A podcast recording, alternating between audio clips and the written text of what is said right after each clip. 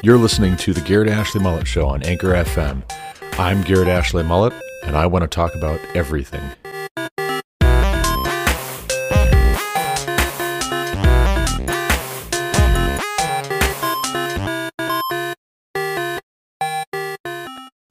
Yahweh spoke to Moses, saying, Command the people of Israel that they put out of the camp everyone who is leprous or has a discharge, and everyone who is unclean through contact with the dead. You shall put out both male and female, putting them outside the camp, that they may not defile their camp in the midst of which I dwell. And the people of Israel did so, and put them outside the camp as Yahweh said to Moses, so the people of Israel did. And Yahweh spoke to Moses, saying, Speak to the people of Israel. When a man or woman commits any of the sins that people commit by breaking faith with Yahweh, and that person realizes his guilt, he shall confess his sin that he has committed, and he shall make full restitution for his wrong, adding a fifth to it, and giving it to him to whom he did the wrong. But if the man has no next of kin to whom restitution may be made for the wrong, the restitution for wrong shall go to Yahweh for the priest, in addition to the ram of atonement with which atonement is made for him. And every contribution, all the holy donations of the people of Israel, which they bring to the priest, shall be his. Each one shall keep his holy donations. Whatever any one gives to the priest shall be his. And Yahweh spoke to Moses, saying, Speak to the people of Israel.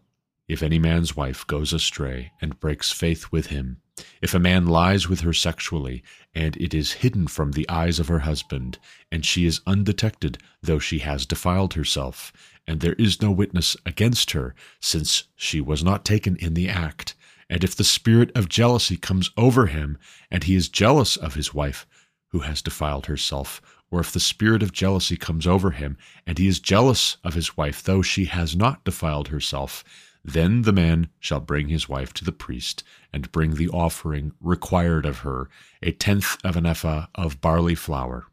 He shall pour no oil on it, and put no frankincense on it, for it is a grain offering of jealousy, a grain offering of remembrance, bringing iniquity to remembrance.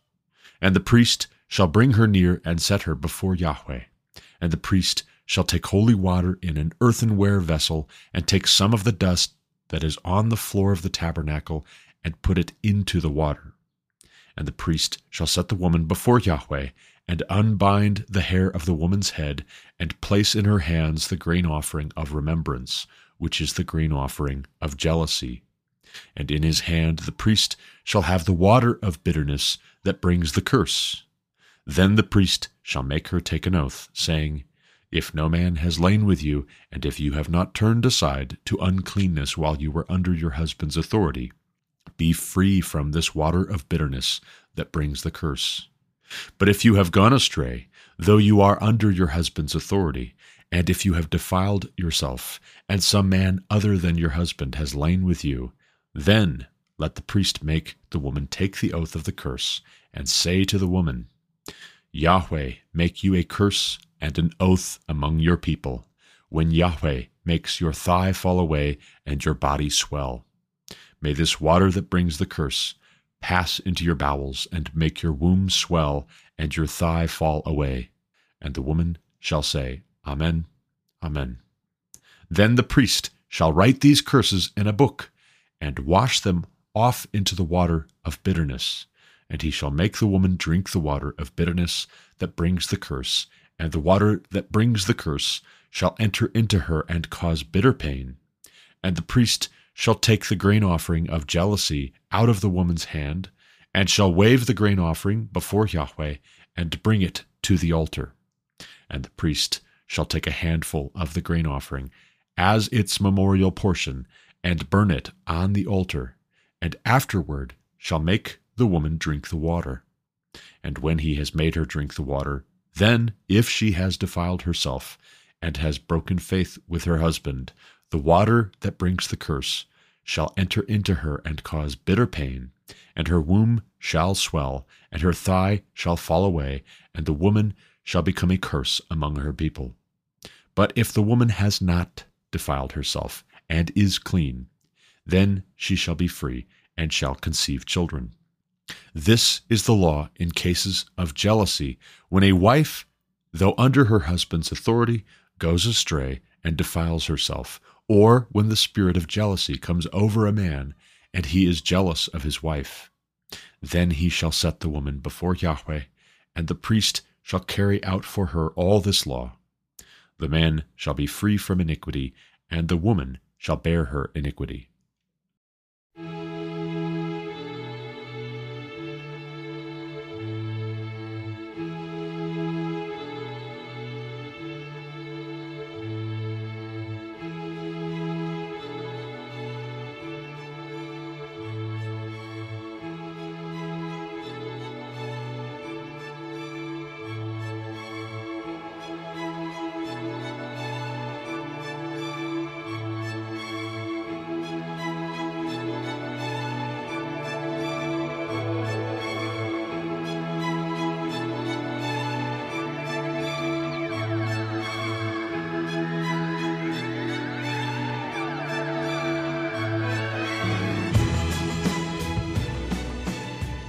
Welcome back to the Garrett Ashley Mullet Show. This is, of course, Garrett Ashley Mullet coming to you from Greeley, Colorado for episode 621 of this podcast. Today is Thursday, May 18th, 2023, and that was a reading of Numbers chapter 5, which I'll admit, as with much of the Old Testament law, can make us a little bit uncomfortable. And it can make us a little bit maybe even confused, perhaps, or unsure of what to do with it. First off, the brief paragraph, unclean people. So you have this command from God to put those who are unclean, anybody who is leprous or has a discharge or has become unclean through contact with the dead, male or female, put them outside the camp because even their just being in the camp defiles the camp, and God dwells in the midst of the camp.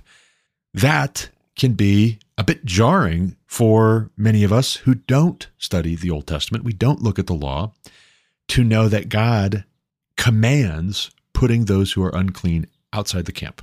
That can be jarring for us. This isn't his interpretation. This isn't Pharisaical extending the law or elaborating or adding to the burdens of the people. No, this is God saying, put anybody who is unclean in these ways outside the camp because they will defile the camp. Then, next, you have this paragraph about confession and about restitution, about guilt, about who the contributions should go to if there is no next of kin. And that also can be just a tad confusing. Like, what do we do with this? What are the principles for life that we carry forward? What stays in the Old Testament? That was for then. This is now. We're no longer under the law. And what, if anything, can we glean about God's character? Well, for one, if I may, we need to understand that sin is still very much a reality in the New Testament, which we currently reside in the New Testament. In fact, everything from the birth of Christ, from the announcement of the birth of Christ forward is the New Testament. Everything from the resurrection of Christ forward is the New Covenant. And yet, we find in the epistles in the New Testament that we are still grappling with sin, our own sin, one another's sin, the sins of those who don't know Christ, the sins of those who are Christians. We're still reckoning with the problem of man's moral failure. And we find here in Numbers that this is breaking faith with Yahweh. And actually, too, it says in verse 6 when that person realizes his guilt, which is to say, and we see this elsewhere in the Old Testament law, sometimes people sin and they don't even realize that they have sinned right away. It's not flagrant, it's not intentional, it's not deliberate, it's not premeditated. they didn't set out to sin, but then they realized after the fact, maybe after somebody brought it to their attention. See also Matthew 18, see also Matthew 5. They realize that either they've sinned against somebody else because that person comes to them and says, You've sinned against me, or they are offering their offering to God and it comes to mind. And they're thinking about their own condition, their own standing before God, their own relationship with God, and they realize, I have sinned. I sinned against this person. I didn't think about it, but I did. I wasn't meaning to, but I did. What does God say? He says, confess the sin when a man or woman commits any of the sins that people commit by breaking faith with Yahweh. He shall confess his sin, verse 7, that he has committed, and he shall make full restitution for his wrong, adding a fifth to it, and giving it to him to whom he did the wrong. So that is to say, you add a fifth and you restore the person you sinned against. You make peace, you make them whole if you have damaged them in some way. And then verse 9 every contribution, all the holy donations of the people of Israel which they bring to the priest shall be the priest's. So if there's nobody necessarily to give this to, give it to the priest, and then the priest will have that as part of the priest's living, some of what he has in the way of sustenance for him and his family will be that donation. And that pleases God. This is what God commands, and this is what pleases him. But then we get to verse 11. Verse 11, on to the end of the chapter, verse 31, we have a test for adultery. And I know that I am liable to ruffle feathers in saying what I am saying right now in saying and pointing out what I'm going to point out, but all scripture is breathed out by God and profitable that the man of God might be complete, equipped for every good work. What do we find here and what do we not find here? In the context of a test for adultery, we do not see, as we did in the previous paragraph, or the one previous to that, this egalitarian type language. We don't see as it says in the confession and restitution section, man or woman commits any of the sins, and we don't see male or female, you will put them out of the camp. What we find instead is even if you just have an issue of a jealous husband who thinks his wife has been unfaithful, here's how that's going to be handled. What you don't find is as significant as what you do find here. What you don't find is if the wife is jealous, well, she can also bring her husband to the priest. And here's the test it's not egalitarian. This is not all the same, whether it's a husband who is suspected of having had relations with some other woman or it's the wife who is suspected of having relations with some other man. It's not all the same. And this is very uncomfortable. This is very jarring for many of us in this day because feminism and radical egalitarianism has seeped so deeply into our thinking about men and women and marriage and community life and our relationship with God that we just assume, if we don't look at God's word, we just assume that it's all the same. And it's not. It's certainly not in this passage. If you know of a different passage that you can bring to my attention, by all means, send it my way. My email address is garrettashley at protonmail.com. You can write to me with a passage I might have missed. I'm open to being corrected on this. I certainly am. But in the absence of such a passage, what we find is even a husband who is just suspecting that his wife has been unfaithful can bring her to the priest. And then what follows is a ceremony, which is not deadly, by the way. That's important to note. This is not like the Monty Python skit with the woman who's accused of being a witch and she's brought forward all dressed up like a witch. How do you know that she's a witch? Well, she looks like one. Well, they dressed me up like this. No, no, no, no, no. Well, we did do the nose. but she's a witch. You know, it's not like that. That's comedy. That is not actually what God's word says. That's not God's command. God's command is rather more gentle, you might say, or merciful, or magnanimous. And in some sense, this is the way of diffusing the whole problem with regards to the jealous husband. He has no evidence per se necessarily. It might just be his imagination is getting the better of him. He might just be very insecure. He might just be looking at some other man who is in the community and thinking she probably likes him better than she likes me. She probably prefers him to me. And if there's ever any, you know, glimmer of friendliness or an exchanging of looks or anything like that, then he is just off to the races in suspecting the worst. Now he's a jealous husband, and she might be totally innocent of any wrongdoing whatsoever. And what's the test? The test is God knows. If no man saw this, well, then you're not going to condemn an innocent woman. It could be that her husband is totally wrong. And it would be wrong to then punish her if her husband's just got an overactive imagination or he is jealous or he's abusive. That's another possibility. He just wants to get rid of this woman. So he's accusing her of doing something that he could then dismiss her for. He would have grounds for dismissing her, or maybe they had a dispute. And his way of getting back at her is to accuse her of this thing, threaten to accuse her of this thing, and then she can be destroyed easily enough. God is very wise. In fact, he's all wise. And God knows the truth of the situation. God knows whether this woman is innocent or guilty. And even if she's guilty, the consequence here, God's justice, is not, interestingly enough, it is not that she just automatically is going to drop dead. She's going to perish. And this is not insignificant.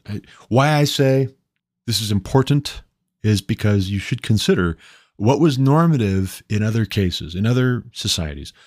On the one hand, you might have had some rare exceptions, like Sparta, for instance, where it was common for there to be open marriages, essentially. In fact, ancient Greek historians, writing not so far off from this time that God is giving the law to Moses, ancient Greek historians commented on how the Spartans had this very odd, very peculiar habit of giving their wives to friends or notable men so that they could get children by those other notable specimens in the community. And that was not normal, even for the Greeks, even for the non Christian, non Jewish, not God's people, Hellenes. It was not normal. What was more normal was that if there was an instance of infidelity, a jealous husband could go absolutely scorched earth, not just destroying his spouse, but anybody he suspected of having taken his spouse. Look at Helen of Troy, for instance, and the Trojan War, for instance. That pulled all of the Hellenes in, all of the Achaeans in, and reportedly led to the destruction of an entire city. and entire people was displaced if they didn't die in that conflict. And by contrast, here you have God being a God of order, as he always is, saying, if there's a suspicion of infidelity, here is what will be done.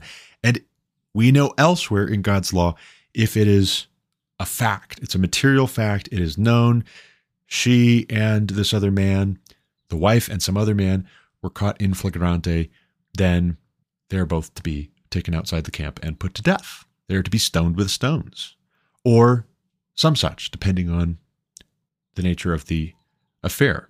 And even that we say, oh, but that's even, right? That's if it's the man who has been committing adultery, he also gets put to death, right?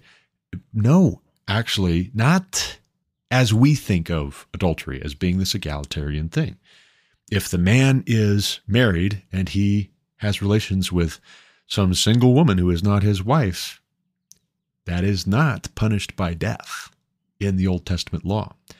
And there can be a lot of reasons that we might speculate as to why that would be. And it can make us very uncomfortable.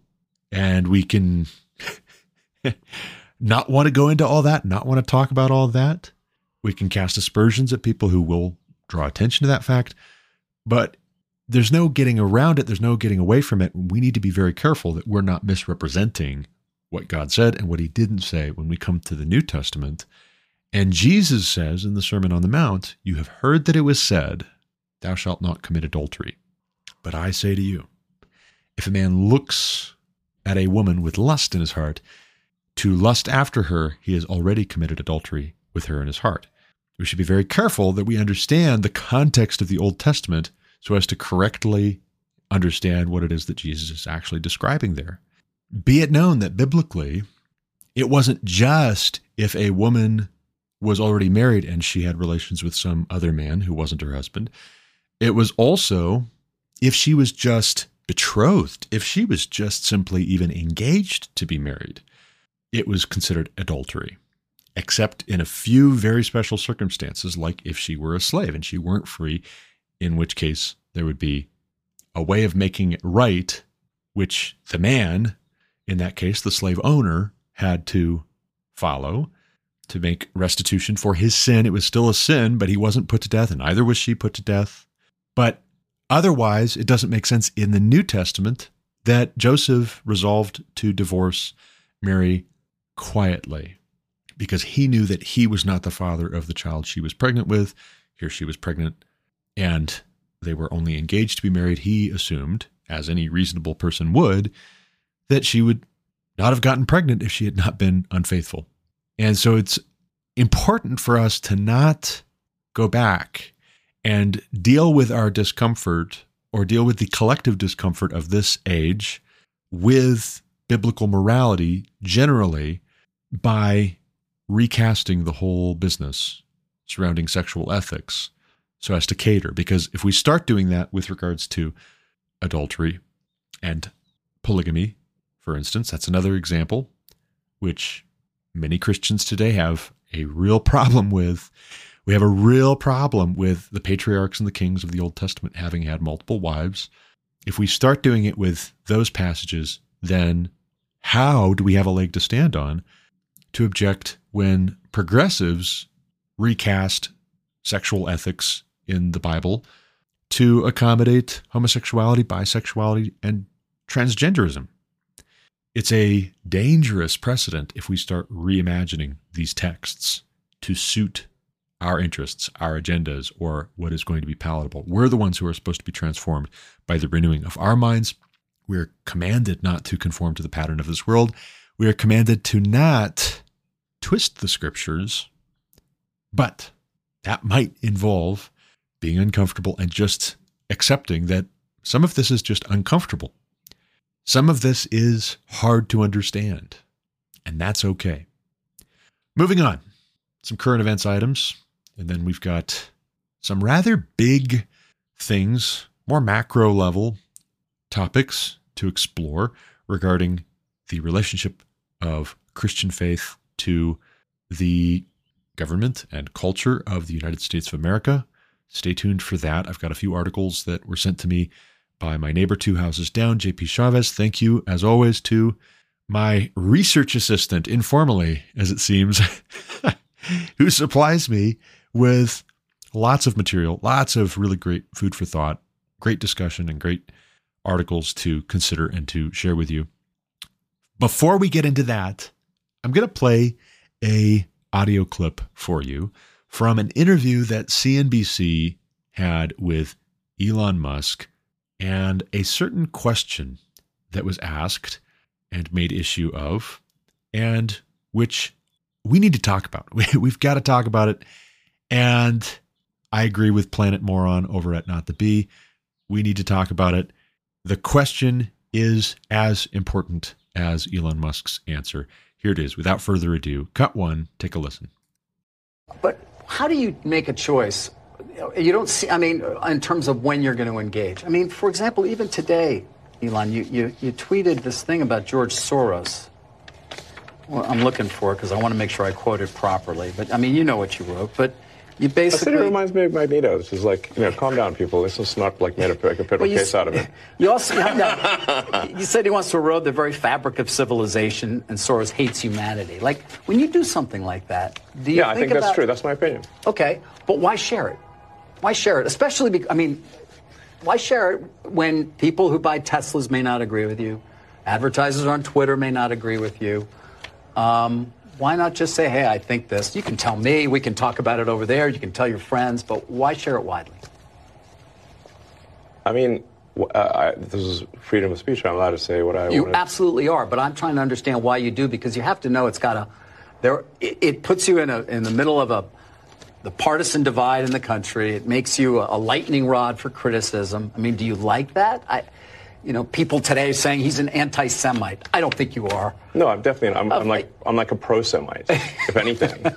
I I believe that probably is the case. Yes. But why would you even introduce the idea then that that would be the the case? I, I mean, look, we, we don't want to make this a, a George Soros interview. No, Um, God, no. I don't. I don't want to at all. uh, But I'm.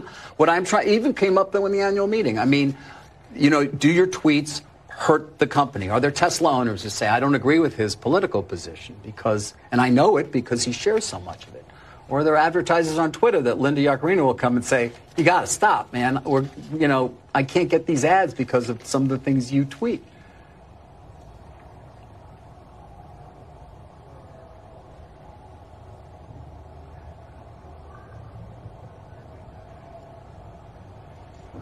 You know, I'm reminded of uh,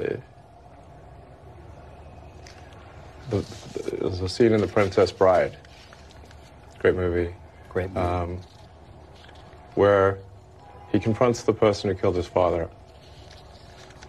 And he says, um, offer me money, offer me power. I don't care. So you just don't care. You want to share what you have to say. I'll say what I want to say, and if if if, uh, if the consequence of that is losing money, so be it. Okay. Hoo hoo hoo hoo hoo hoo hoo. Ah, this is great. This is great. I love it. Just so you know, also, if that seemed like a really long pause, dead air is what you might call it. It was 12 seconds long. 12 seconds of Elon Musk looking off to the side, thinking about how he was going to answer next before offering up a quote from The Princess Bride. I understood the reference. I get it. This is personal. This is not about the money. This is about something more fundamental, more primal, more foundational. You might even say that this is about what it means to be human and to be free. And really, let me ask the question what does it profit a man to gain the whole world and forfeit his soul? What is the money good for if not to provide freedom? And if instead of making you more free, it makes you more of a slave, well, then the money is getting in the way of life. And Elon Musk seems to understand that. And the CNBC talking head, I don't mean to be rude or disrespectful, but David Faber is, it would seem to me, not understanding. Or he's intentionally misrepresenting in that moment the reason for the Princess Bride quote. It's not that Elon Musk just doesn't care. He's not a crazy person. He's not somebody, from what, I, from what I've seen and heard, he's not somebody who just doesn't care about how the company does. Clearly, it's not that he just doesn't care what the ramifications might be or that some people might be offended or upset. It's that there is something more important than just whether some people are going to be upset, whether this is considered to be a partisan divide, whether this is considered to be something that you're just not supposed to talk about. You're not supposed to wade into these waters on that side of it. And just to be very, very clear, if Elon Musk were speaking out in favor of, in defense of George Soros, the corporate media would be all over it. They would love that. They wouldn't fault him for it. They wouldn't tell investors to, ah, watch out, you know, maybe don't invest in his companies, maybe pull your money out, maybe reinvest over here. the regulators and the Democrat politicians wouldn't be scrutinizing his business. They wouldn't be calling for more legislation, more regulation of his business in a punitive way. But because he's criticizing George Soros, it needs to be presented that maybe he's just not a good manager. He's not a good business person. This isn't good business. And it's a, a chilling and extraordinarily tense visual. The body language and the facial expression and that 12 second pause. You can see, I can see the irritation at what are you doing? Right? Is this supposed to be a George Soros interview? I thought that this was an Elon Musk interview. and here are the tweets in question, by the way, that are being referenced. May 15th, Elon Musk tweets out Soros reminds me of Magneto. Brian Krassenstein replies Fun fact Magneto's experiences during the Holocaust as a survivor shaped his perspective as well as his depth and empathy. Soros, also a Holocaust survivor, gets attacked nonstop for his good intentions, which some Americans think are bad merely because they disagree with him. Elon Musk replied to that and said, You assume they are good intentions. They are not. He wants to erode the very fabric of civilization. Soros hates humanity. That's what Elon Musk tweeted out. And that's the double whammy, really. It's entertaining, but also this is how you speak to those who think in movie quotes. This is how you speak to people who have been living in something like the Matrix for their entire childhoods and young adult lives, and they don't realize the game that's been played with their future with the core of what it means for them to be human. When you start to realize the man behind the curtain, which is not a bad book to check out if you haven't caught my review of that book, you can go back, check it out, or check out the book itself by Matt Palumbo. But when you start to realize how comprehensively and over what span of time George Soros has been tinkering with fiddling with, manipulating the political process in Europe and here in the US and in other countries, and to what end and in what ways, how he funds activist, leftist activist organizations, how he had invested heavily in Ukraine, how he has invested heavily in major American cities to get activist district attorneys into office who will not prosecute crime if it is from Democrats, from those who are intersectional, but they will prosecute somebody trying to defend themselves from violent criminals in major cities. When you start to look at George Soros's business dealings and how manipulative and disastrous for the British people, for instance, his messing with the Bank of England was, and how wealthy he got off of manipulating the currency and crashing, in some sense, the British economy.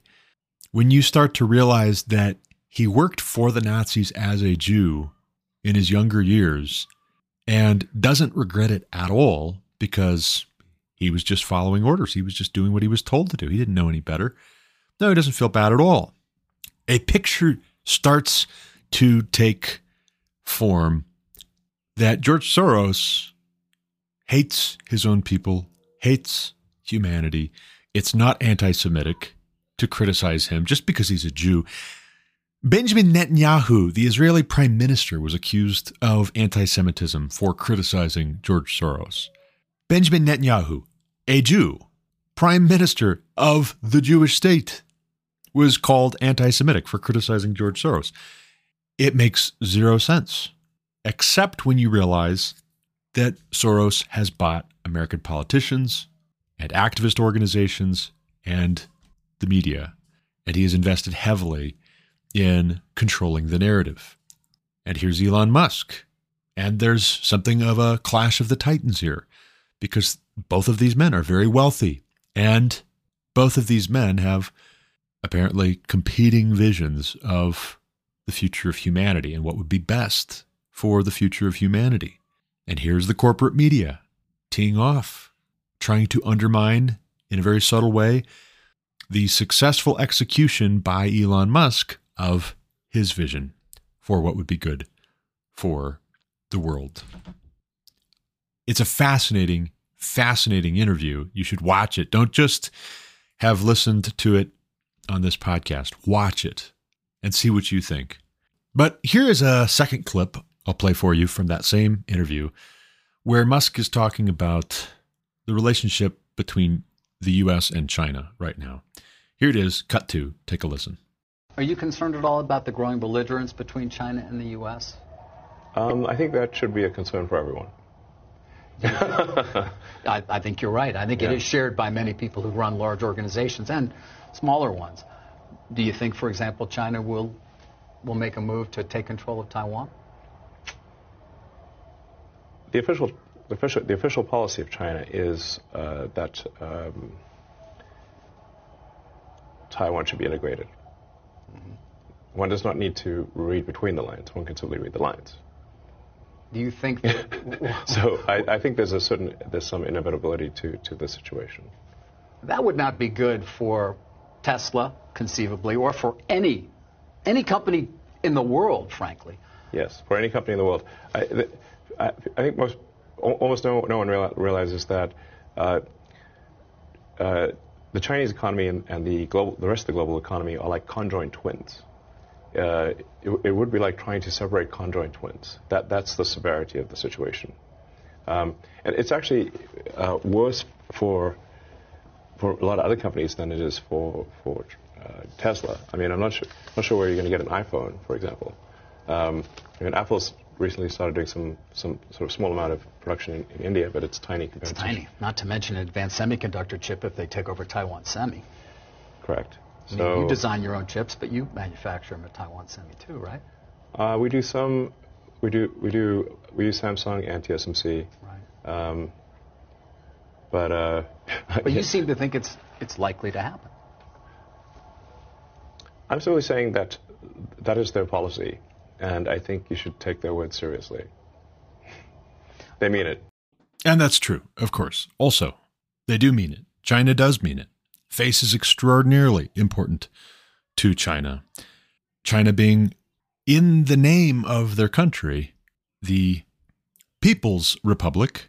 Nevertheless, China is ruled by the CCP, which is literally the Chinese Communist Party. There is one party rule in China.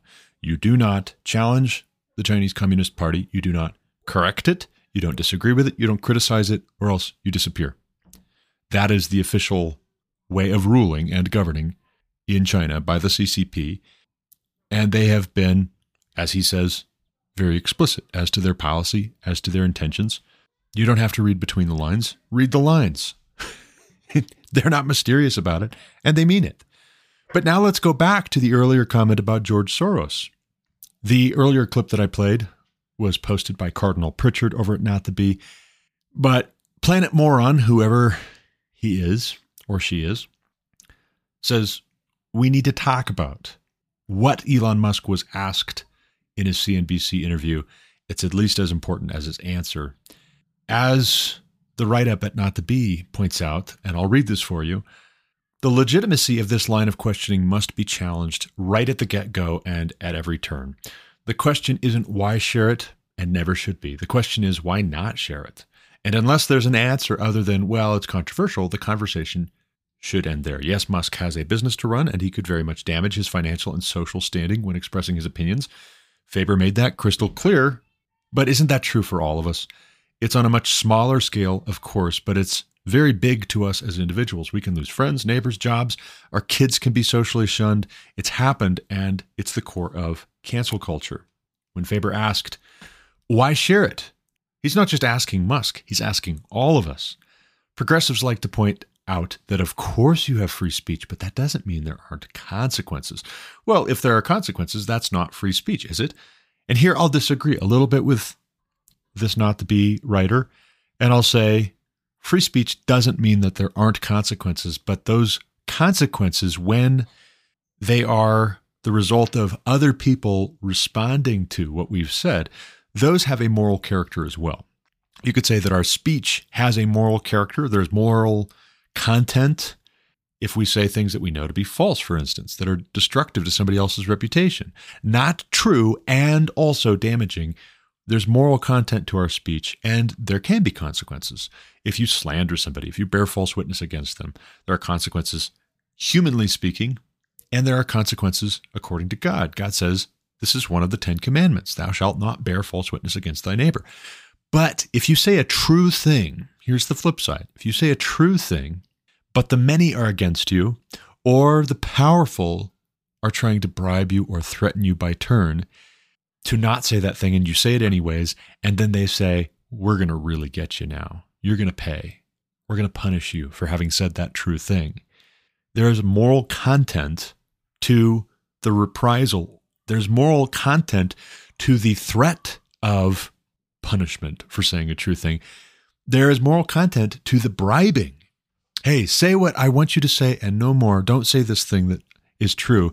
If you don't say this thing, I will reward you. If you do say this thing, I will punish you. There's moral content there. And free speech, constitutionally, historically, for Americans, is not the same thing as saying speech without consequence, but it is to say that the government the US government is not going to come after you for being critical of your own government. How odd is it if on Twitter, criticizing a billionaire, criticizing his political engagement, his tinkering with the fabric of society, the fabric of Western civilization itself, criticizing him for his initiatives, his ambitions, his larger than life moves, criticizing him questioning him will be punished by the media or politicians who have been paid for by him. These are important, consequential, consequential questions. Very consequential. You know, it's one thing if you're in communist China and you criticize the government and you disappear. We say, well, what did you expect? It's a communist country. That's what happens in communist countries. You don't get to criticize the party leadership. You don't get to challenge what the party has told you to do and to not do. You don't get to question it. You don't get to disobey. You don't get to debate it. You do what they tell you or you disappear.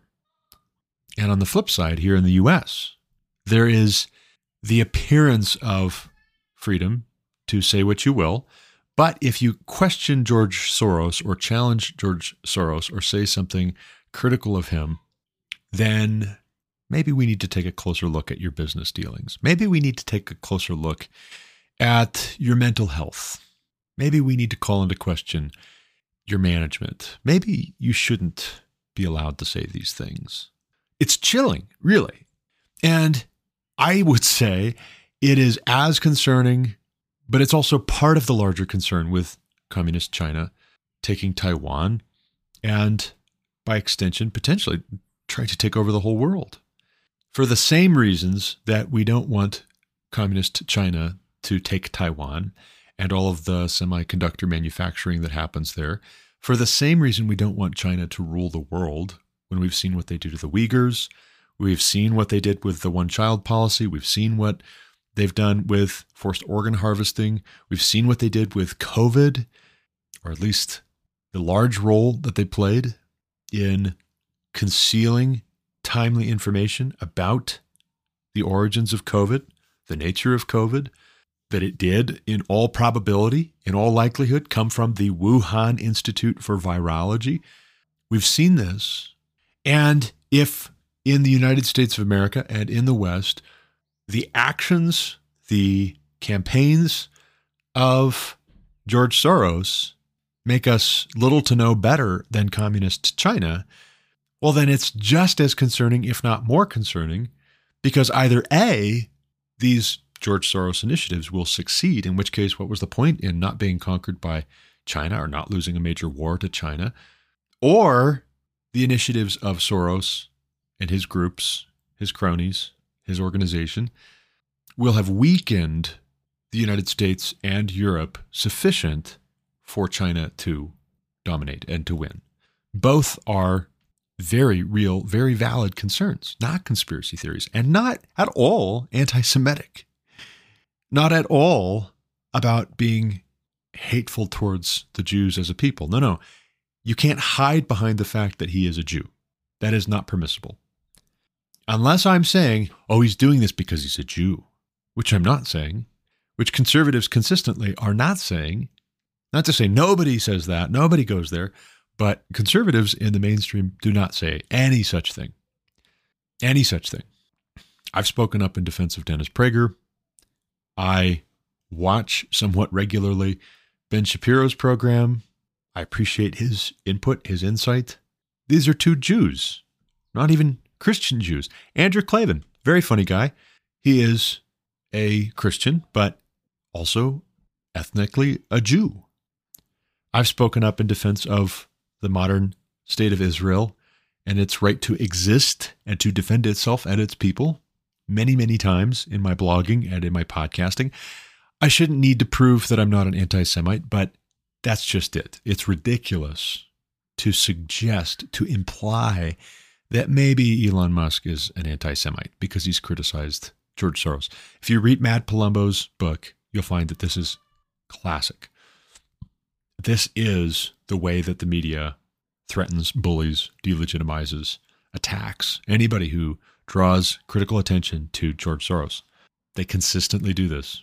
But let's step away from Elon Musk for a minute and let's put George Soros aside for a moment. Although, here also in this next story, I'll share with you, he is very active here in the US and in Europe.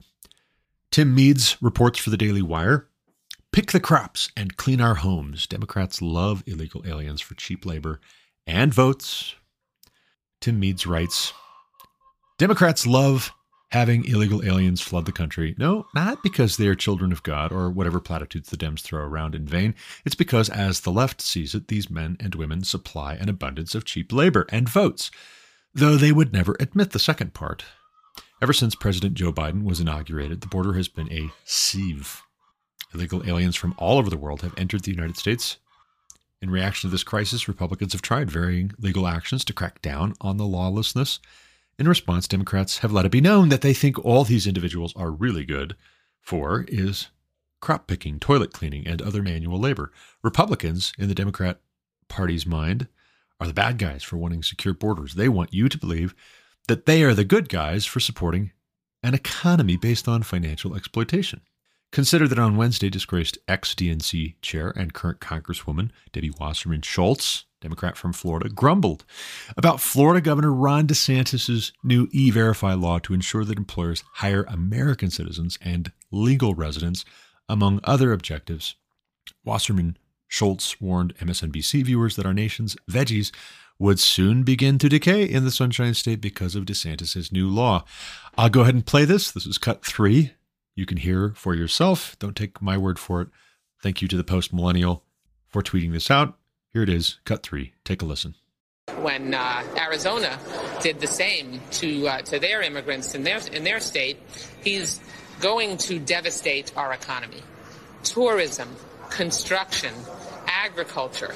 I mean, you're going to have vegetables rotting in the fields. You're going to have construction sites that will lie dormant uh, or certainly will struggle to get workers to be able to, uh, to, to, to, help make sure that they can make progress. The tourism, is it, tourism and restaurant industry in particular, you know, rely on, the, on these workers. And for good measure, here is a tweeted video from Freedom Works of Representative Pramila Jayapal, Democrat from Washington, making similar comments. Cut four. This country needs immigrants to survive. Immigrants pick the food we eat, rebuild our communities after climate disasters, help construct our infrastructure, power our small business economy, clean our homes, and look after the most precious in our families, our children and our elders. And for good measure, one more clip. This will be cut five. Here is Nancy Pelosi making some comments last fall along the same lines. Here it is, cut five. The fact is, is that uh, we have a responsibility to secure our border. We also have a responsibility to recognize the importance of newcomers to our nation. right now, the best thing that we can do for our economy is to have comprehensive immigration reform.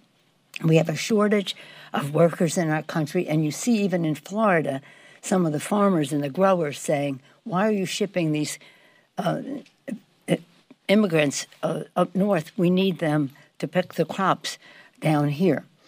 But that doesn't mean that we don't recognize our moral responsibility as well. Okay, that's enough.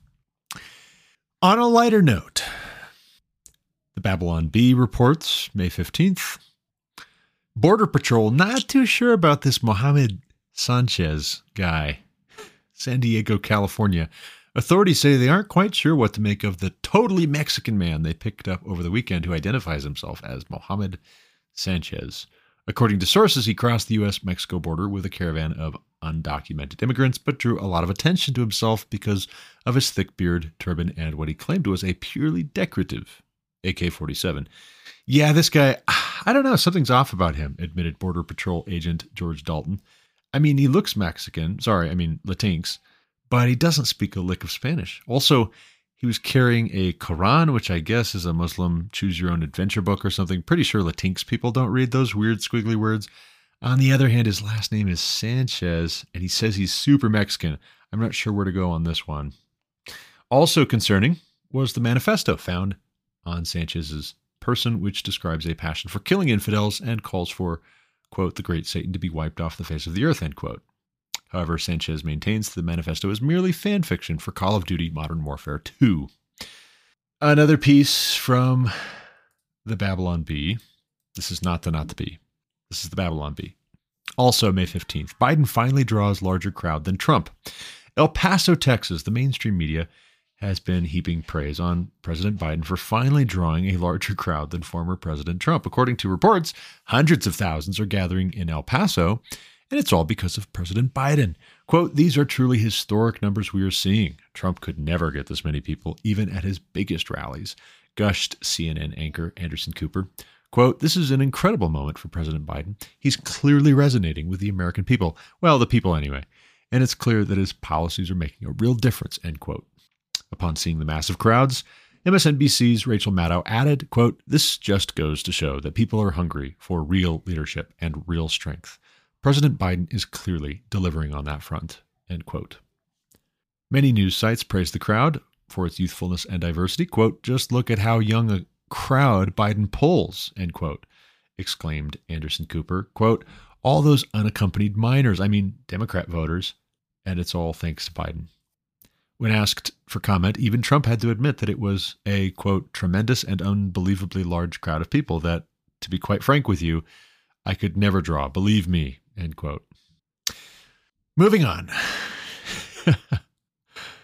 Reformation21.org has a piece written by Rosaria Butterfield, published April 3rd of this year, titled Why I No Longer Use Transgender Pronouns and Why You Shouldn't Either. Rosaria Butterfield writes A civil war erupted within broad evangelicalism, and the idol of LGBTQ is dividing the House. This issue is personal, political, and spiritual for me.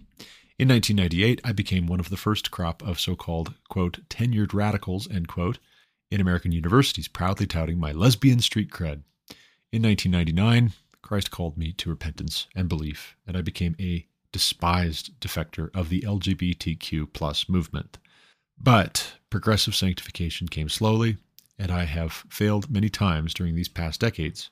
After I have learned lessons, I have earnestly tried to course correct, and that's the problem. My use of transgendered pronouns was not a mistake, it was sin. Public sin requires public repentance, not course correction. I have publicly sinned on the issue of transgender pronouns, which I have carelessly used in books and articles. I have publicly sinned by advocating for the use of transgender pronouns in interviews and public Q&As. Why did I do this? I have a bunch of lame and backside covering excuses. Here are a few. It was a carryover from my gay activist days. I wanted to meet everyone where they were and do nothing to provoke insult. When the Supreme Court decided in favor of gay marriage, the danger of my position started to come into focus.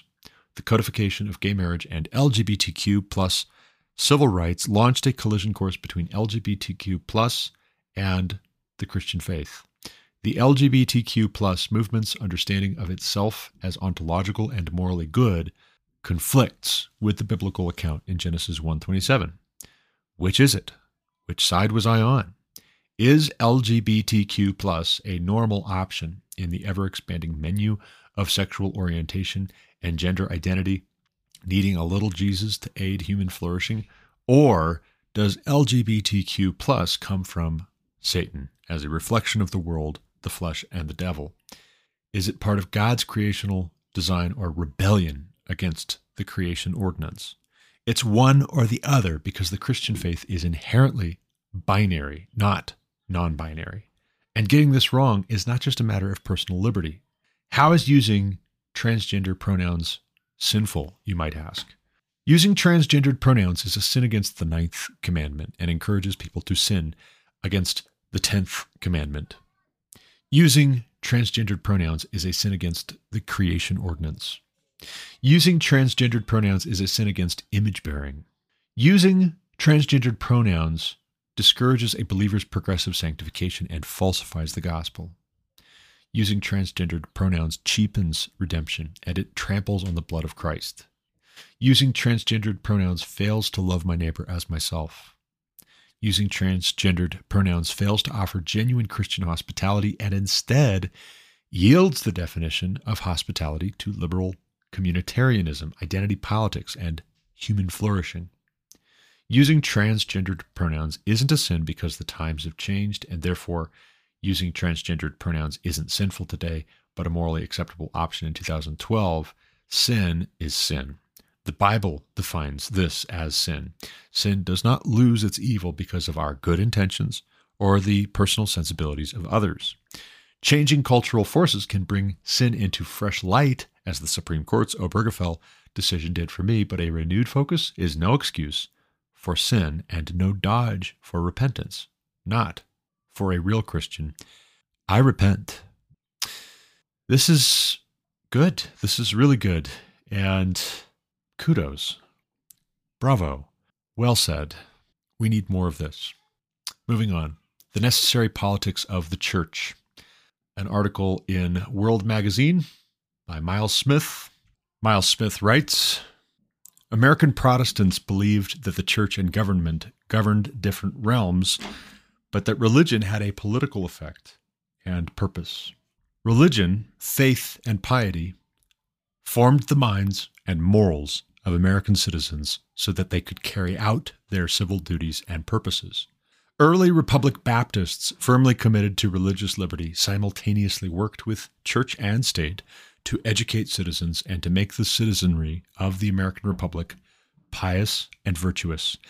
Baptist pastor and historian Obbie Tyler Todd noted that Isaac Backus, a vehement enemy of state churches and a champion of religious liberty, nonetheless believed in the sweet harmony between religion and civil government. Backus urged the teaching of the Bible and religious documents in public schools and, Todd noted, bristled quote, at the thought of a more secular America where Christianity was removed from the public square, end quote.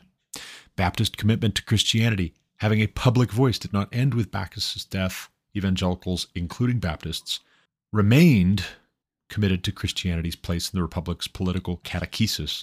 In 1965, Foy Valentine, then head of the Christian Life Commission of the Southern Baptist Convention, flatly stated that, quote, in whatever way politics is defined, it is neither bad enough for Christians to withdraw entirely from it, nor good enough for Christians to feel no necessity for permeating it with their moral influence. End quote. In order for politics not to metastasize into something that would wreck the morals of the nation or turn against Christian moral and social precepts, the church and Christians have to speak to politics. In our own day, some evangelicals want their churches to do politics as its primary mission. Understandable fears about secularization and the sexual revolution have left Christians scared and convinced that only by politicizing their worship and mission can they save themselves. This has led to crass partisan affiliations with partisan politicians and the debasing of the church's inherently spiritual mission. But the church does have a political function, and that function is achieved through education, worship, and the proclamation of the Word of God. The church's public witness will be political. The real question is whether that public witness is faithful or unfaithful. On the other hand, we have Peter J. Leithart writing March 31st of this year for First Things magazine, a piece titled Jesus as Political Cynic. Leithart writes In his recent Political Life of Jesus, I Judge No One, David Lloyd Dusenbury makes the arresting claim that Jesus was what we would call a political realist, though he didn't mount a zealot rebellion, though he urged his followers to pay Caesar's taxes. Jesus wasn't apolitical. His keen observations on the ways of the world were full of withering scorn. He undercut zealotry with the warning that violence breeds violence. Quote, All who take up the sword shall perish by the sword. End quote.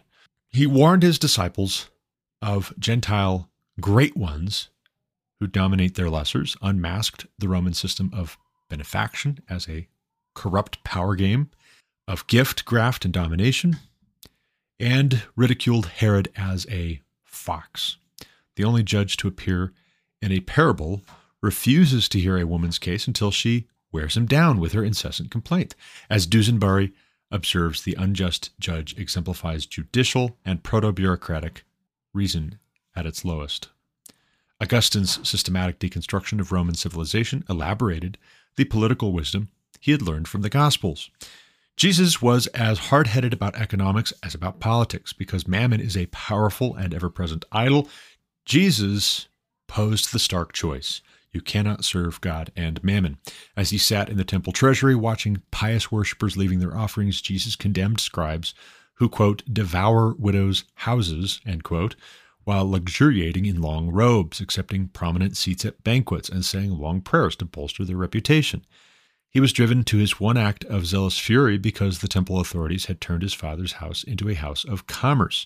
The priests paid Judas 30 pieces of silver to betray Jesus, and the blood stained coins wend their way through Matthew's passion narrative. Quote, In contriving the death of Jesus, Dusenbury remarks, quote, commerce is served, end quote. There's, quote, no hint of what we would call political romanticism in Jesus, end quote, nor any idealism about money or about the alliance of power and wealth. On the evidence Dusenbury assembles, I wonder if, quote, realist, end quote, is too weak, more like political cynic. Nowhere is all this more evident than in Jesus' trial before Pilate. Jesus said little because he discerned his words would be useless. He could testify to truth. He is truth. But before a judge whose most famous remark was, What is truth?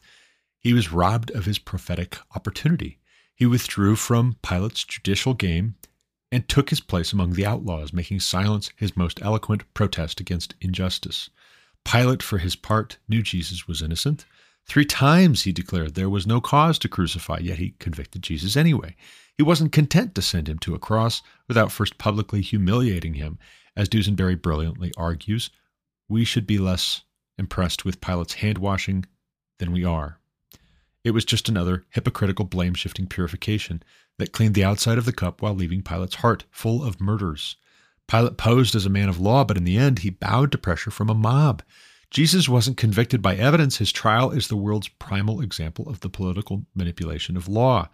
It was, as he knew it would be, the hour of the triumph of darkness. The Jews calling for Jesus' death were no better. They loved darkness more than light, and so they snuffed out the light of the world. They feared Jesus would disrupt Judea and provoke a Roman reaction that would end with the destruction of the temple and the Jewish nation. To preserve the people, one man needed to die, innocent or not. With the incarnate divine king standing robed and crowned before them, they declared their loyalty, quote, We have no king but Caesar. I take these two articles together. The one from Miles Smith in World Magazine, this other from Peter Leithart in First Things Magazine. I take these two together and I ask you, will we in the American church know these things? Will we apply the truth of the gospel with regards to these things? Will we be holy for God is holy? Will we execute righteousness? Will we judge with right judgment instead of judging by appearances? Will we show no partiality? And if we will, what conclusions will that bring us to as to our current political situation? Well, for one, we won't be expecting that it's all or nothing, that it's either, on the one hand, there is no whiff of corruption, there's no whiff of injustice, deceit, dishonesty, scheming, maneuvering, or that's all there is. Either way, we won't engage. If we say it's all corrupt, well, then we'll say there's no reason to be engaged at all. And if we say none of it's corrupt, then we'll say we won't get engaged at all. And somewhere between these two extremes is a reasonable position that is in keeping with 2,000 years of Christian history and that's in keeping with the New Testament, the epistles, the Gospels, the Old Testament, the law, the books of history, the major prophets, the minor prophets. God cares a great deal about justice. God cares a great deal about right judgment. And that didn't all go away with the resurrection of Christ. That didn't all go away with the incarnation. As though now that we have Jesus, we don't have to care about what is right, what is good, what is true. It's all grace now. No, no, it's not all grace. There's common grace, which takes the form of us having time to repent, but it's not just do whatever you feel like, do whatever you want, do whatever makes you happy. And that's what God wants most is for you to be happy, for you to be comfortable, for you to have people affirm you and flatter you, give you a clear path. These are critically important matters that the Christian needs to think rightly about to follow Christ. It's one thing to say, I'm in Christ. That's all I need is faith. I believe in Christ.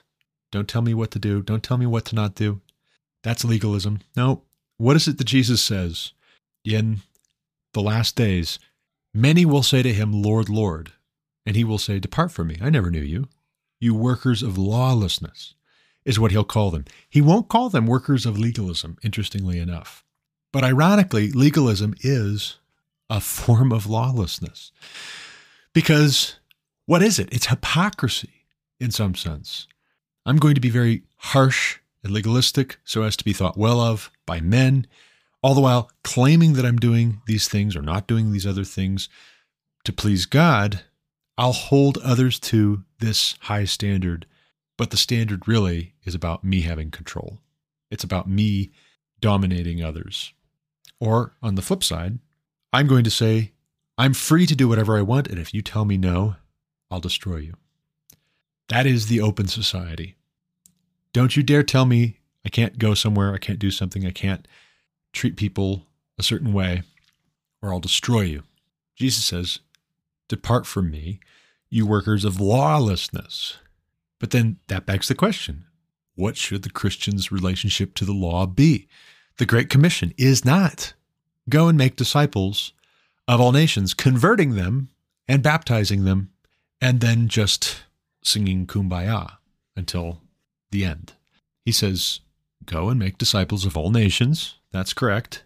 Baptizing them in the name of the Father, the Son, and the Holy Spirit. That's correct. Teaching them to observe all that I commanded you, which is to say, obey. And if we rush too quickly to qualify that and we say, we're supposed to obey, but let's not be legalistic and you don't, you know, you're not becoming righteous because you obey. I say, is the zeitgeist right now pushing in the direction of legalism that we need to guard so much against telling people what is moral, what to do and what not to do according to God? Is the danger so much in that direction that we're talking too much about obeying God? Or is the danger in the other direction that for you to say disobedience to God is going to lead to death at a bad end, therefore we should be lawless, therefore we should just do whatever feels good, whatever we feel like? When I survey the current landscape, I see everybody who wants to have any measure of order and law in a recognizably biblical way being vilified, shouted down, marginalized, pushed out.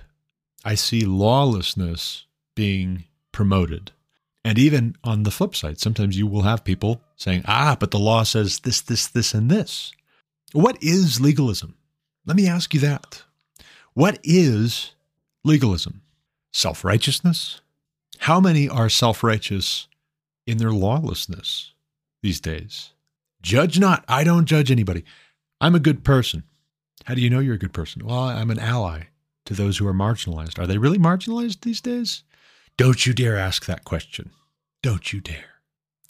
It's opposite world. What is legalism?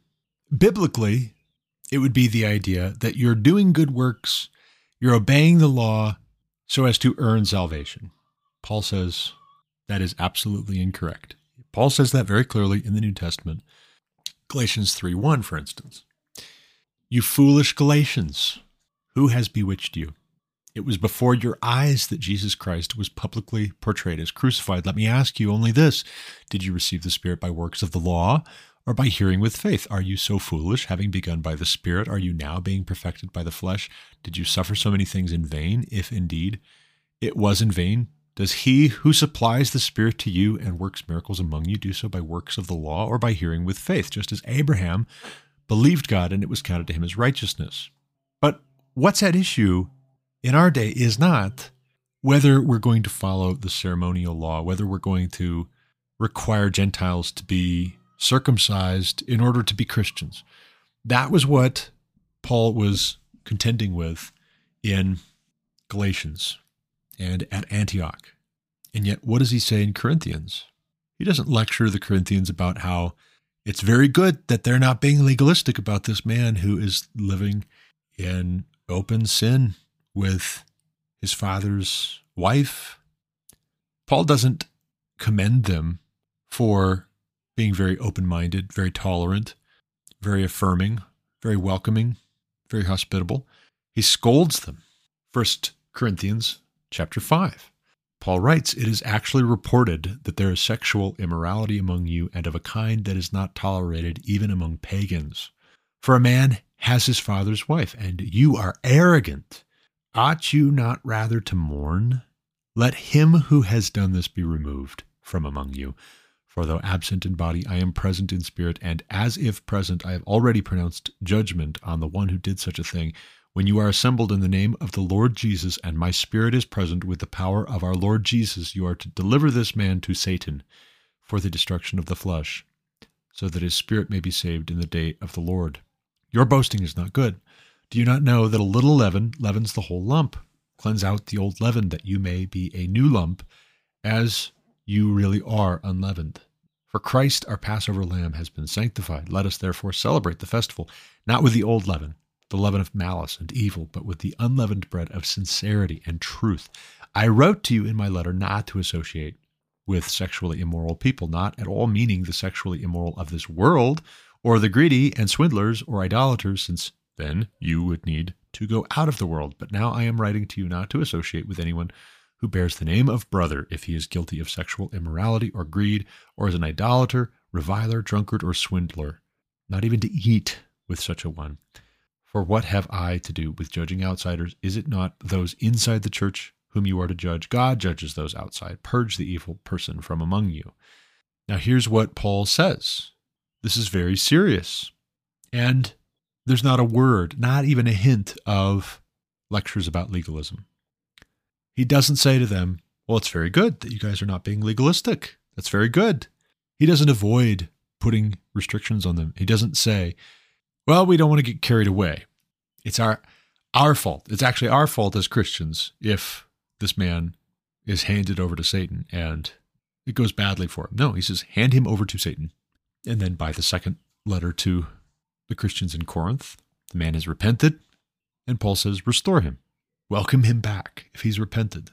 It's as simple as that. But what we can't do, we can't do, what we can't do is say, well, we're saved by grace through faith. And so therefore, there are no expectations, there is no moral law, there is no right and wrong anymore. And so we can just do whatever. And we don't even tell Christians no. I'll admit there's some difficulty that I have, which I would love to explore more specifically in a future podcast episode where Paul says, What have I to do with judging outsiders? But let's not carry that point so far that we would say, as many Anabaptists have for centuries, a Christian should never participate in civil government. They should never serve in law enforcement or the military. Because then what happens? We find ourselves in the position of calling those who are in government to come to Christ and then resign their positions? Is that what we should do? Of course not. And if we wouldn't call those who come to Christ, come to faith in Christ, while in a position of civil authority, to resign their positions, well, then why would we say to Christians, you can't ever join the local police department, or you can't join your country's military, or you can't run for political office, you can't hold civil authority? You might as well say that a husband can't exercise authority in his home until he's sure that his wife and his children are Christians. That's not the point that Paul is getting at. In fact, in the very next chapter, 1 Corinthians 6, he says, Do you not know that the saints will judge the world? And if the world is to be judged by you, are you incompetent to try trivial cases? Do you not know that we are to judge angels? How much more than matters pertaining to this life? But this brings us to another piece by Miles Smith, this one in the National Review, published April 15th, titled What a Democracy Can Lose Without Christianity. Miles Smith writes Democracy in the abstract is never a guaranteed net benefit to society.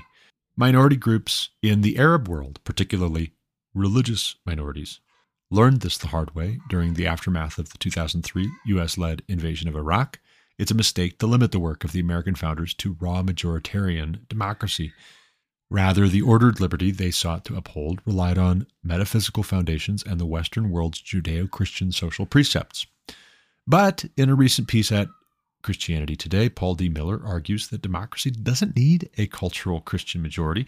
It's true that a democratic society might not need a Christian majority, but liberal democracies all over the world exist because of the Christianization that occurred through European colonization and imperialism.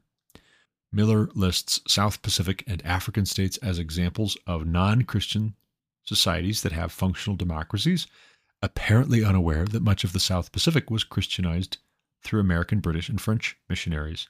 Botswana, one of the supposedly non Christian countries, or what he ambiguously calls, quote, new Christian societies, end quote, is 80% Christian.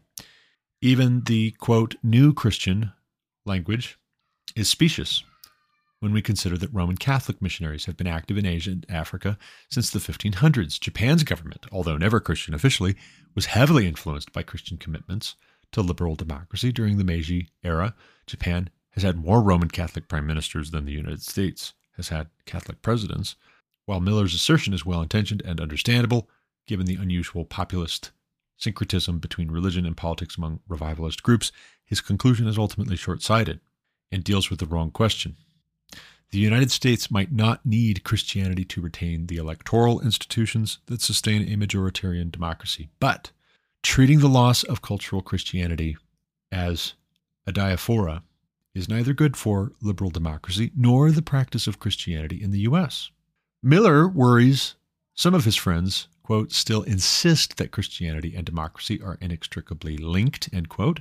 Certainly, history shows that Christianity is not linked to any form of government because there is no form of government that is sacred, but history does show Christianity was and is linked to the development of liberal democracy practiced in the United States. Does this mean that every American needs to be a practicing Christian? No. It does mean, however, that society needs to at least believe that the Golden Rule has an authoritative and binding metaphysical foundation, for example. Maybe an overwhelmingly atheist society can do that, but I doubt it. And what's curious about this, this piece in the National Review, which I'll put a link to, like I'm putting a link to everything else I'm talking about in this episode.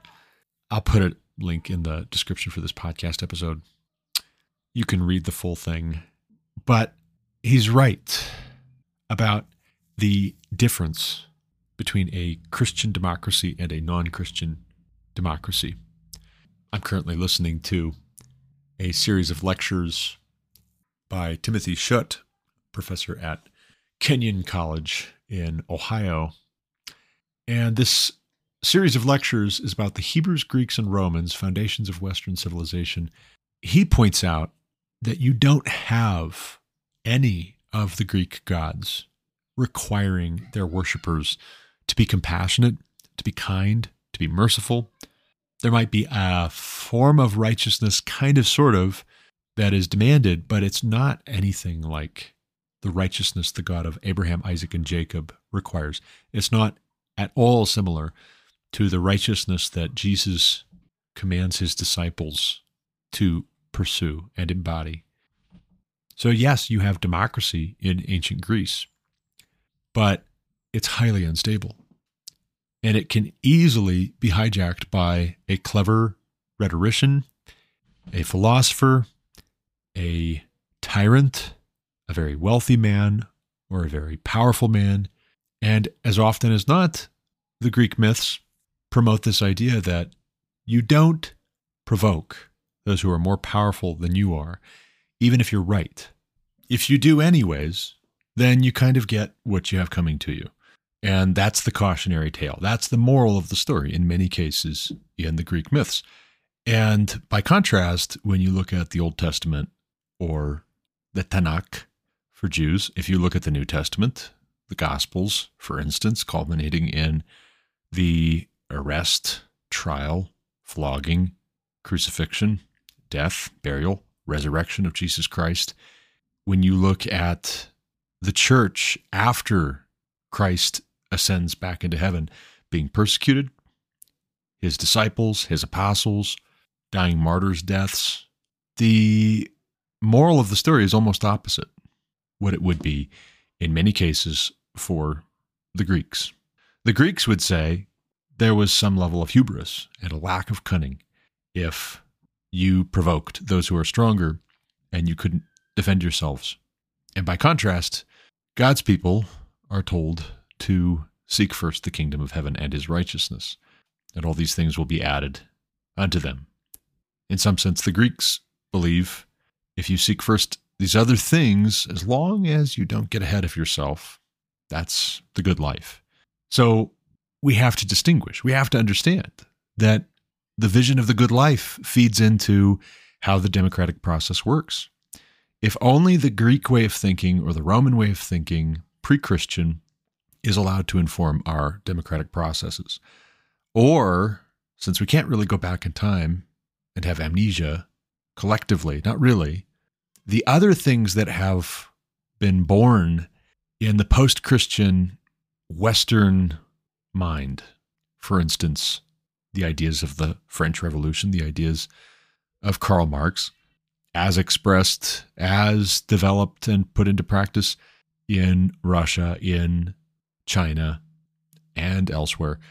If those ideas actually are where democracy in a post Christian America will take us, uh, you know, a majoritarian view will see the left trying to get 51%. And as long as they have 51%, might makes right. 51% is stronger than 49%. Might makes right. We will make you be quiet. We will make you surrender your firearms. We will take your private property and redistribute it based on our idea of equity. We will shut down your power plants in the name of environmental justice. We will make food much more expensive we will create a housing crisis.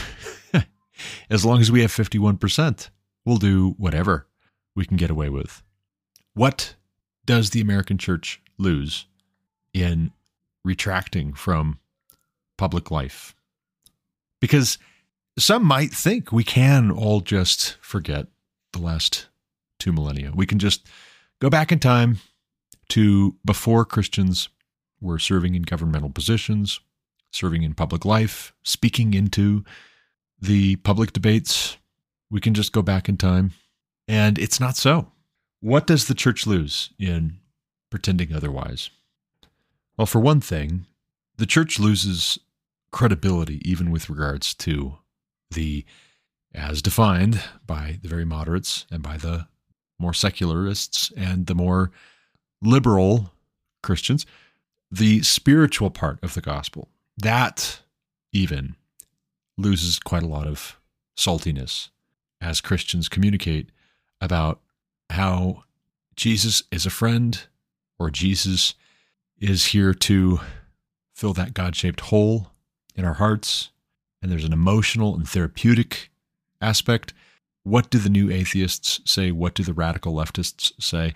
They say, ah, but your peace of mind is based on a lie, it's predicated on an illusion. And look at all of the abuses of Christians for two millennia. How do you make any sense of that? And if the response from too much of the church is no response at all, we don't answer those charges, we don't speak to these things, then the charges stand in the minds of many.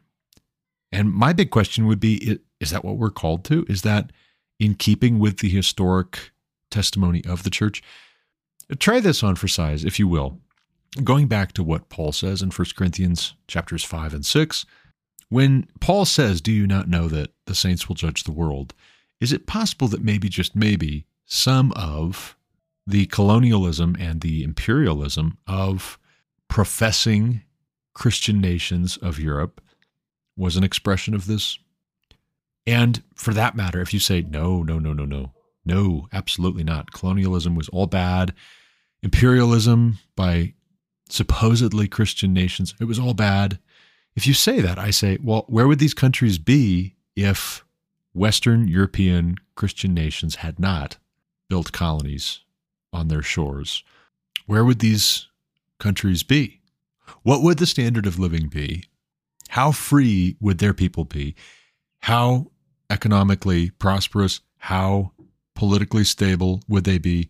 And you could say, well, I can come up with all kinds of examples of professing Christians in government acting badly and destabilizing countries.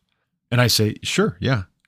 I I'm not going to claim that everybody who has called themselves a Christian and acted in a political way, either domestically or internationally, has done so in a way that actually honored Christ or was honest.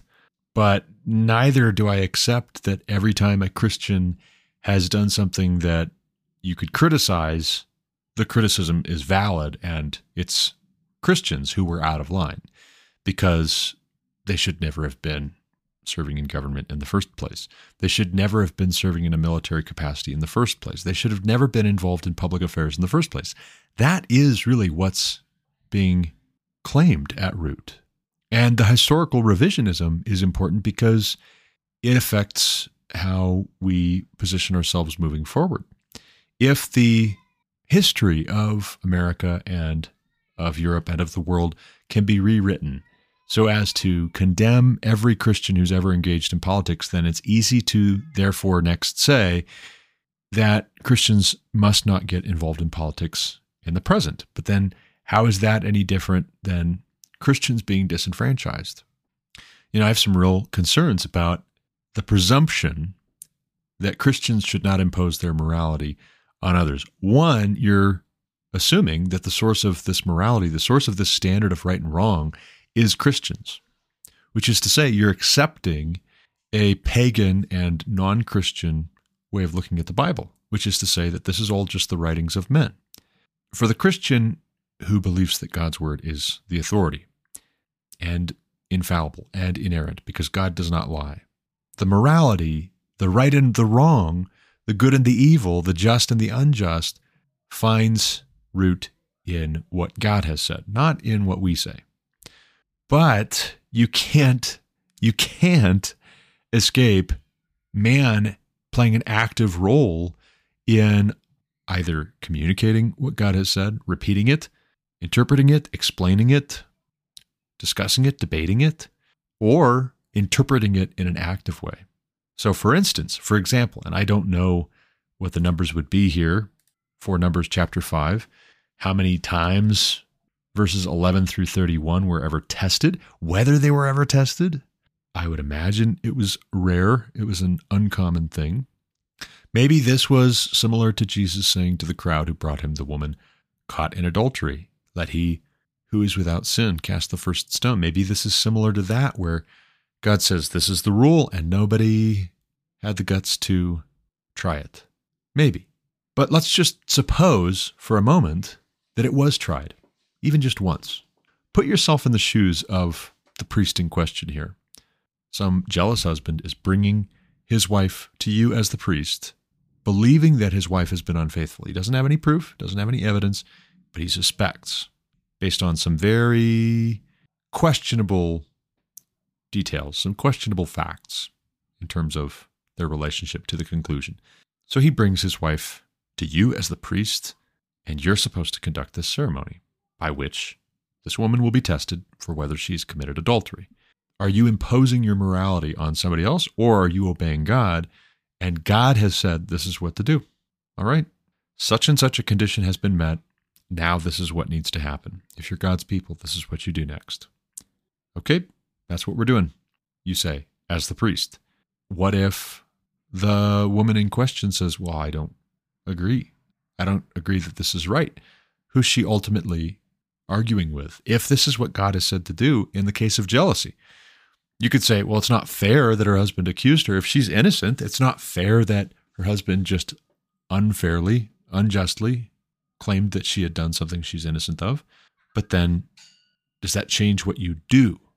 There's no clause in here, in other words, for if you feel like it. If all parties concerned feel like it. There's no clause in here that everybody has to agree that this is what is right in order for it to be the moral thing, the appropriate thing, the proper thing. Whether we like it, whether we agree with it, whether it would have been our idea, all of that is irrelevant because this is what God has said to do. And you could say, well, it's really weird, right? Who does that? Why is this even in the Bible? And I would say how much of our finding this very weird is actually because what's normative in our culture is badly broken and perverse and corrupt. The tabloids are full of celebrities getting divorced, remarried, fooling around, being separated, going out with somebody else, having affairs. And the most we do about any of that, really, is talk about it. The most we do about any of that is write about it, conduct interviews, debate whether, well, he really had it coming. It's really his fault. It's the husband's fault that his wife cheated on him. Or it's really that woman's fault that her husband divorced her and went and married some younger gal.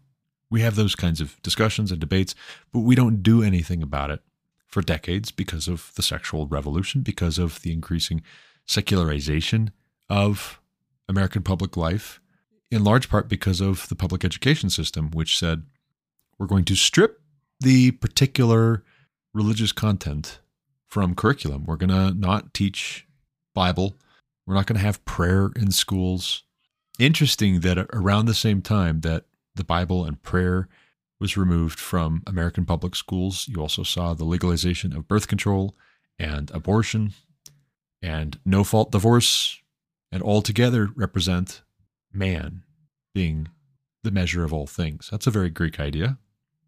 But see, there's a little part of us that even if we're not devout Christians, we still feel some of that leftover handed down legacy from the Greeks. That idea that hubris, hubris is going to incur the wrath of the gods or God, one God, the supreme God, whoever he is.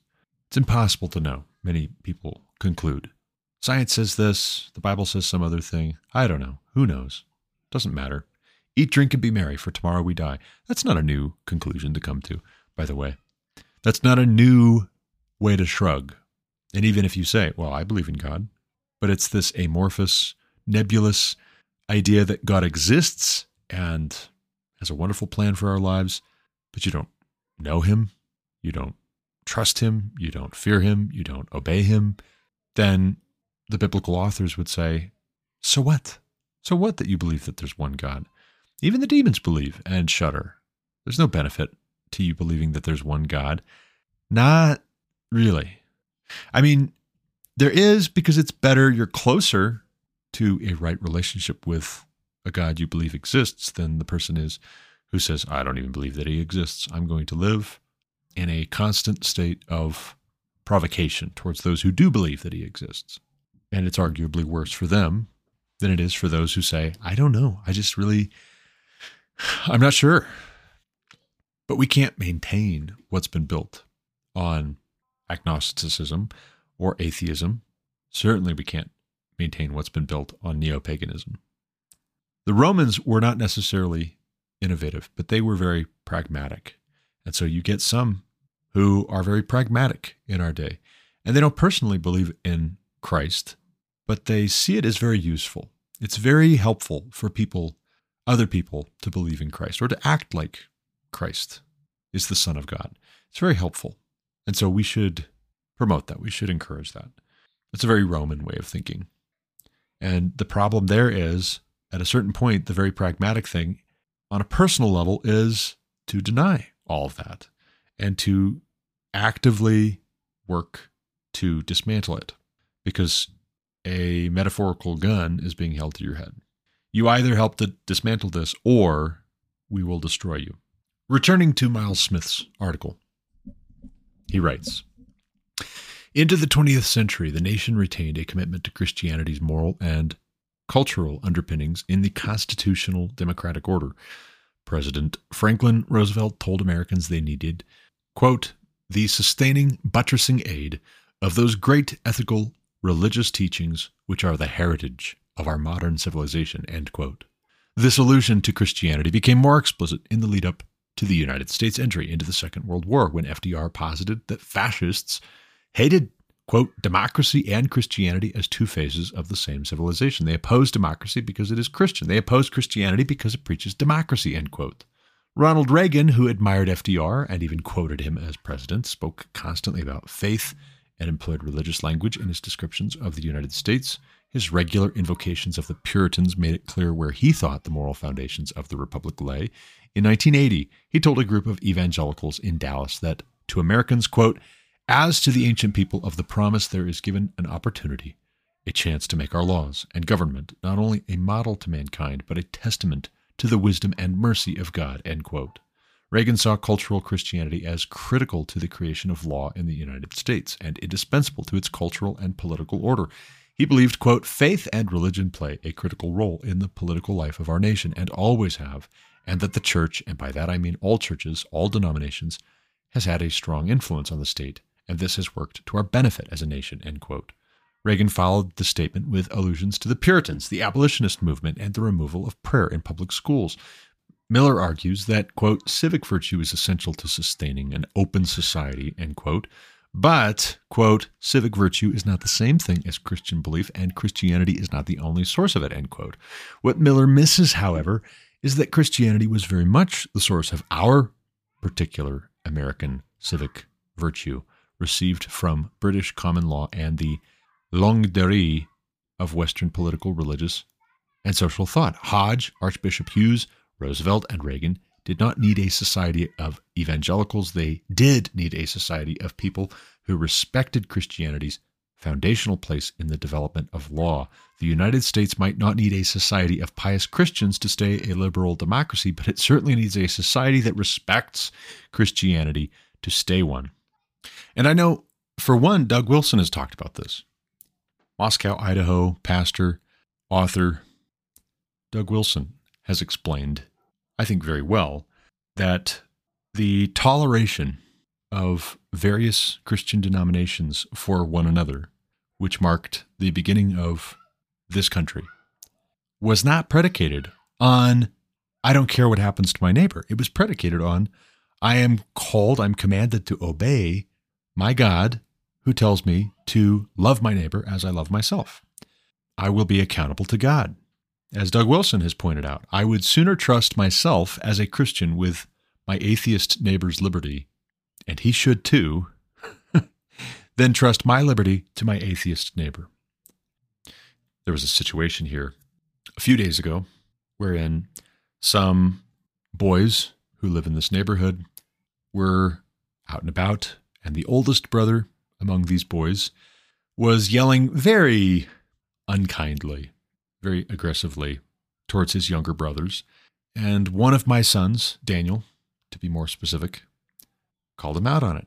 He happened to be hanging out with these younger boys and another boy and maybe another boy, just hanging out.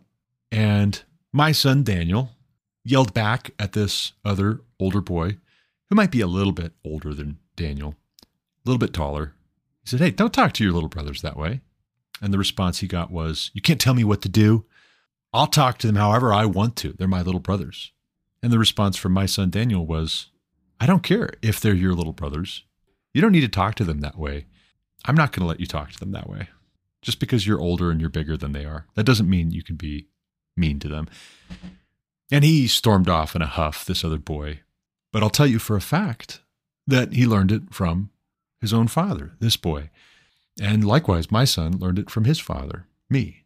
There was another instance with these same younger boys from the same family in recent days where one of them was similarly being very harsh, very unkind, calling his younger brother a dummy because that's how his older brother talks to him and that's how their father talks to them. And they are not Christians. In fact, when we very first moved in, there was a conversation in which they came across the street, they welcomed us to the neighborhood. Some passing reference was made to our kids all having biblical names. And I didn't make a big deal about us being Christians. It was just making introductions. And I said, Yeah, they are all biblical names. And the response was, without any more prompting than that from this other dad, well, our religion is just to be nice to people. And I didn't argue with him. I didn't challenge him. It didn't really seem like there was much of a welcome for having a further discourse on the matter. But when I got inside with my family, I said, Did you guys catch that? And they said, Yeah, it was kind of weird. And then as the past three and a half years have proceeded, I think, how's that working out for you? How's that whole just being nice to people as your religion thing working out for you? I don't see it. And somebody could turn right around. And I'm sure if this other neighborhood man I'm talking about were to hear my podcast, he would say, Yeah, you're not excellent to people either. You're no Bill and Ted. Be excellent to each other. You're not always nice.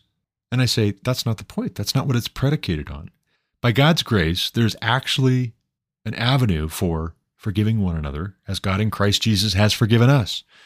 You don't get the as God in Christ Jesus has forgiven us unless you actually believe that God in Christ Jesus has forgiven us. So we sin against each other. We do. I am sometimes harsh and unreasonable and impatient.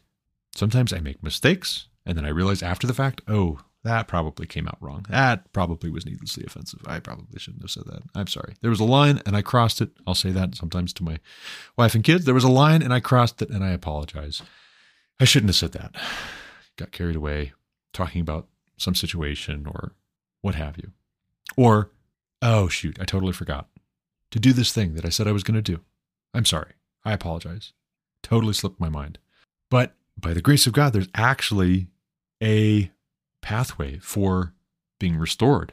Our relationship with each other can be restored because our relationship with God can be restored. And when you say there is no God, or if there is a God, we can't possibly know him, you are lost when somebody sins against you or when you sin against somebody else. And it can be devastating to admit that you're wrong. It can be the end. I think cancel culture is, in large part, the product of broken homes, broken churches, a broken relationship with God, which then in turn results in broken relationships between husbands and wives, between parents and children, between siblings.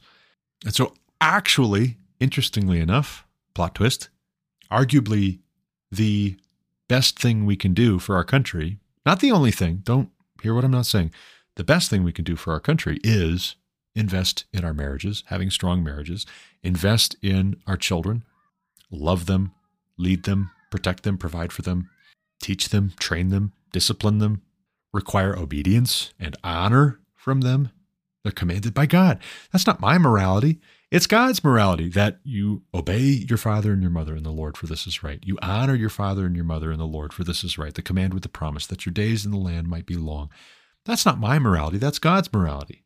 And at what point did God ever say, Oh, you don't agree with my standard of righteousness. Oh, okay. Well, it would be wrong for me to impose my morality on you. God doesn't do that. So, how do we have a different standard of judgment when it comes to people?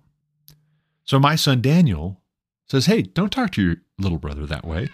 And in the case of the younger boys, he told me there was a change. And I would bet you that part of that is due to my son looking out for them and them having a sense of stability and safety when they're around my sons, because my sons aren't going to allow them to get bullied, tormented, verbally harassed or abused or degraded by their oldest brother. Also, too, my sons are going to be kind to them in a way that builds them up instead of tearing them down. And if my boys say something unpleasant or do something unpleasant, they've been taught to apologize and to ask forgiveness and what is lost in a community, in a neighborhood, in a town, in a city, in a state, in a nation, when we no longer do that? What it turns into is no, I didn't. Prove it. And then if you have the power to destroy somebody before they have a chance to prove that you have wronged them, then you do. And then that serves as a cautionary tale to everybody else. Apart from Christ, we become more and more like the Greeks. We say, well, the moral of the story is keep your head down, know your place, stay silent before your betters. There's some of that in the Bible, but it's not the rule, it's the exception. Practically speaking, in the short term, you should be wise as serpents, harmless as doves. You should understand that it is better to be a live dog than a dead lion. Sometimes discretion is the better part of valor, actually, and it's not just cowardice. Sometimes that is thinking more holistically, pragmatically.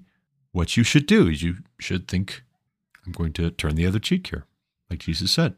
But at a certain point, the only catalyst for reformation, revival, repentance is that the saints are willing to lay down their lives because this is life, actually, life eternal. I won't deny my Lord. Christ is Lord. You say Caesar is Lord. I say Christ is Lord. And I can't go with you on your civic religion because those are the choices, ladies and gentlemen. It's not values neutral if you keep your Christianity out of public life. It's just a question of who is going to make the golden statue of themselves and demand that you bow down and worship it when the bell rings. Who is going to have a fiery furnace built to throw you into it when you refuse to bow down? It's just a question of who is going to plot against you because you are pursuing excellence. And at a certain point, they're going to throw you to the lions if they get half a chance. In a post Christian society, we will find increasingly that there is no new thing under the sun and that everything that is being tried right now has been tried before. In fact, we might recognize the possibility that there was a time in the history of the Greeks and the Romans where they worshiped the Lord our God rightly.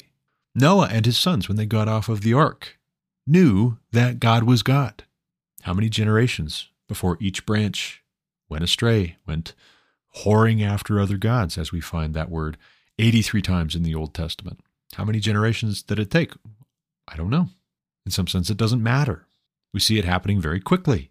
It doesn't take very many generations in our case for there to be a respect for Christianity, a respect more to the point for Christ the name of Christ, for there to be a respect for the Bible.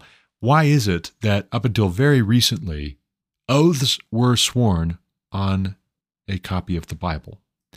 And only recently have you seen people being blasphemous and mocking America's historic Christian faith by swearing their oaths of office or oaths to tell the truth, the whole truth, and nothing but the truth on a Superman comic or on a copy of the Quran or on a satanic Bible.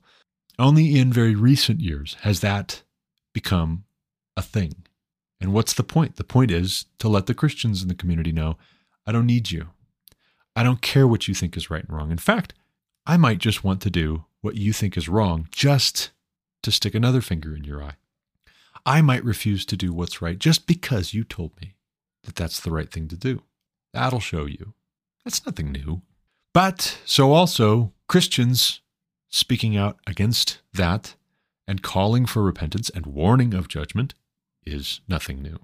This just happens to be a different verse in the same song that's been sung for 2,000 years and more. If you read Hebrews, you recognize that the hall of faith in the Old Testament is also this great cloud of witnesses that we're surrounded by. But that's all the time I've got for this episode.